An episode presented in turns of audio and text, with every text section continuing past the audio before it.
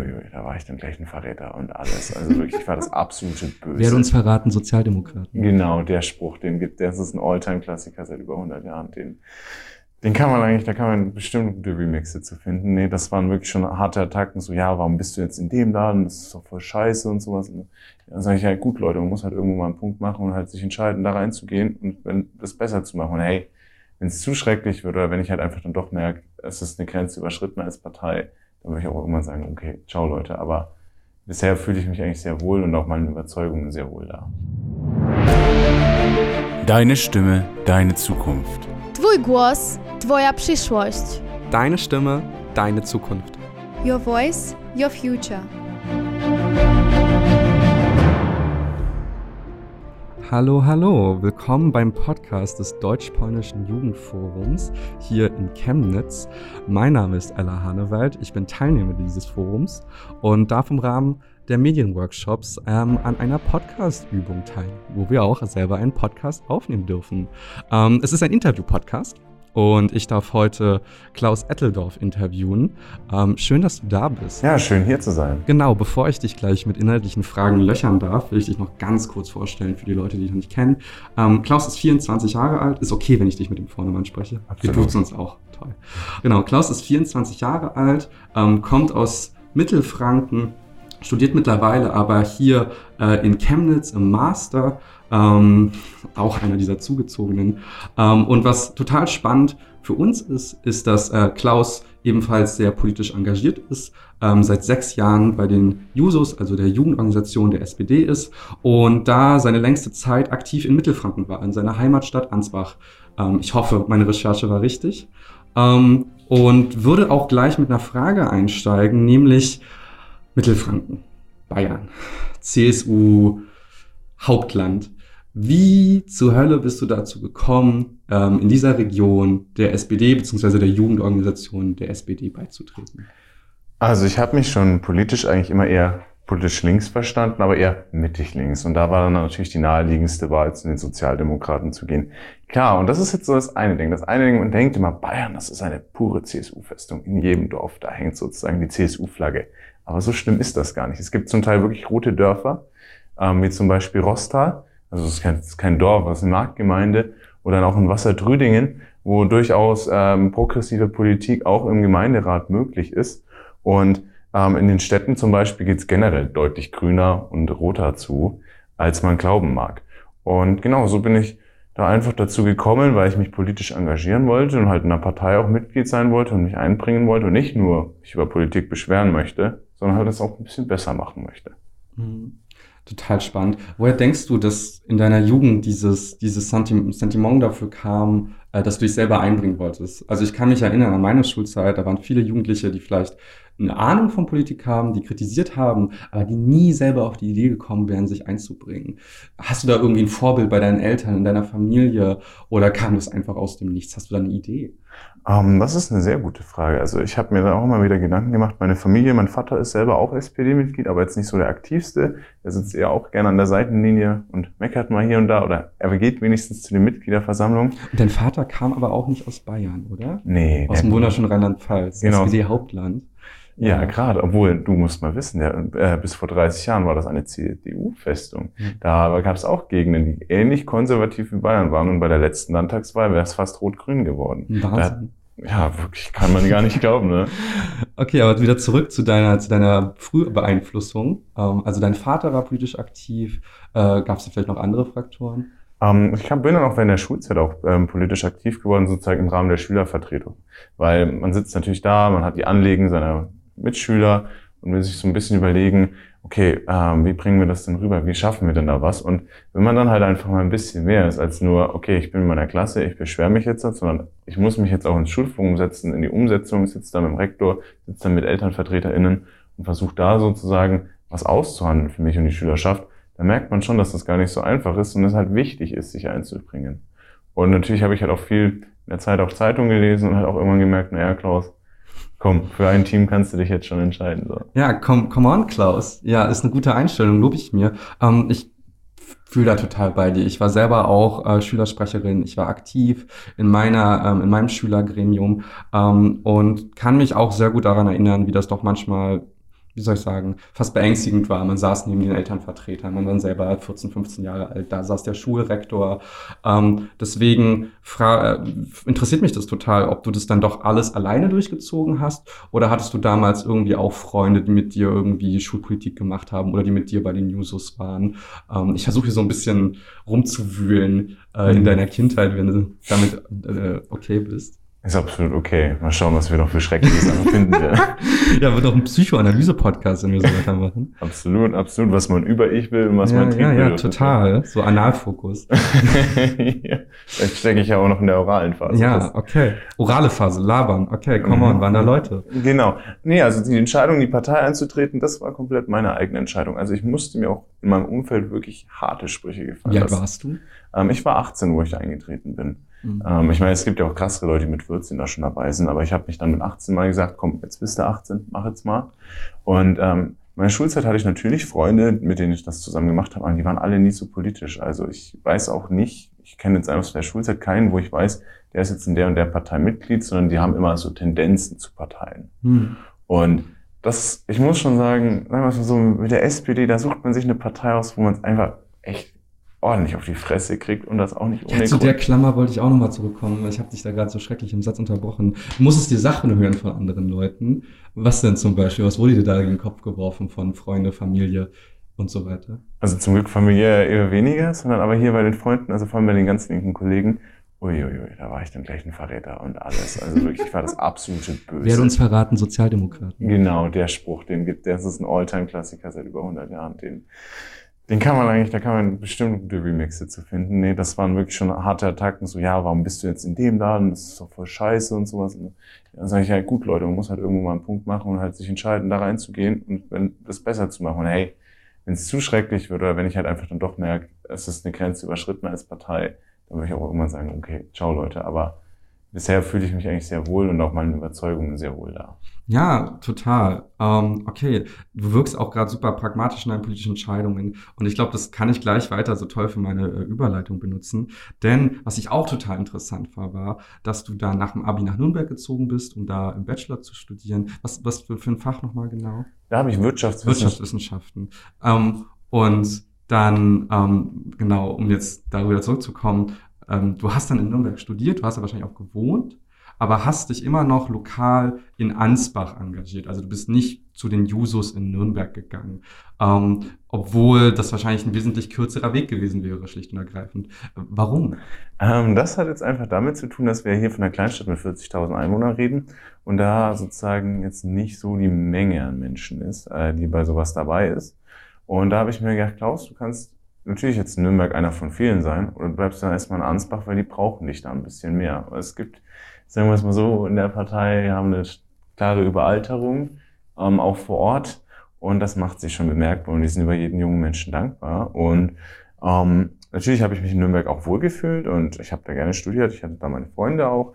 Aber ich fand es dann eigentlich immer auch cool, an zwei Orten zu sein. Ich habe mich dann auch in Ansbach, auch im Jugendrat eingebracht weil ähm, mir das halt auch wichtig war. Was für ein Jugendrat war das? Ähm, das ist ein direkt gewählter Jugendrat von allen Jugendlichen in Ansbach. Das wie so ein Jugendparlament. Genau, genau, wie ein Jugendparlament. Und du hast halt wirklich ein dickes Budget, also wir hatten ordentlich Budget. Was habt ihr so gemacht damit? Ähm, haben wir verschiedene Veranstaltungen für Jugendliche gemacht, sei es jetzt zum Beispiel Kartfahren.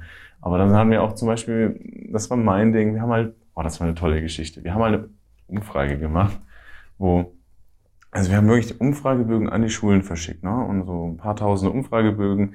Und da war es dann so, es kamen ordentlich viele Bögen zurück. Also von 4000 Bögen kamen 1200 zurück. Also haben schon viele Schüler mitgemacht.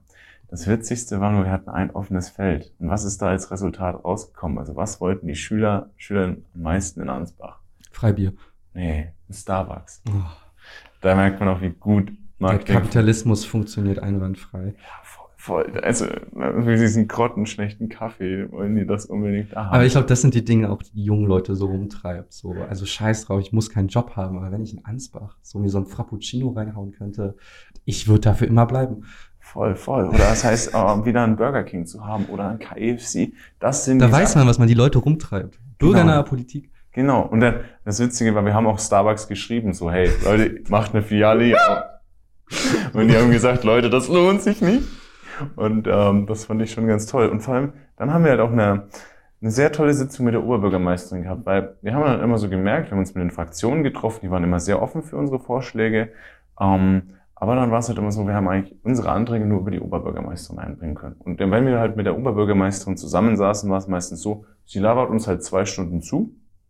Wir können halt irgendwie da und hier und da mal ein paar Fragen stellen, aber sie labert halt die ganze Zeit und ja, dann ist das, das ist Jugendpolitik. Und dann hat sie halt auch auf diese Umfrage, hat sie sich unglaublich eingeschossen, hat sie dann gesagt, ja, und hier, da kam ja diese tolle Umfrage, wo ja eigentlich nur rauskam, dass äh, die Jugendlichen Starbucks wollen. Da habe ich dann gesagt, Frau Oberbürgermeister, was Sie daher sagen, ist Schwachsinn. Weil in dieser Umfrage haben wir nämlich nicht nur erfragt, ähm, was die Jugendlichen wollen, wir haben auch nachgefragt, wie sie den ÖPNV bewerten. Kam nicht gut an. Sie haben auch gefragt nach dem Nachtleben. Die Barszene, also die Kneipenszene ist in Ansbach okay, das gibt eine gute zwei, der Rest unterirdisch.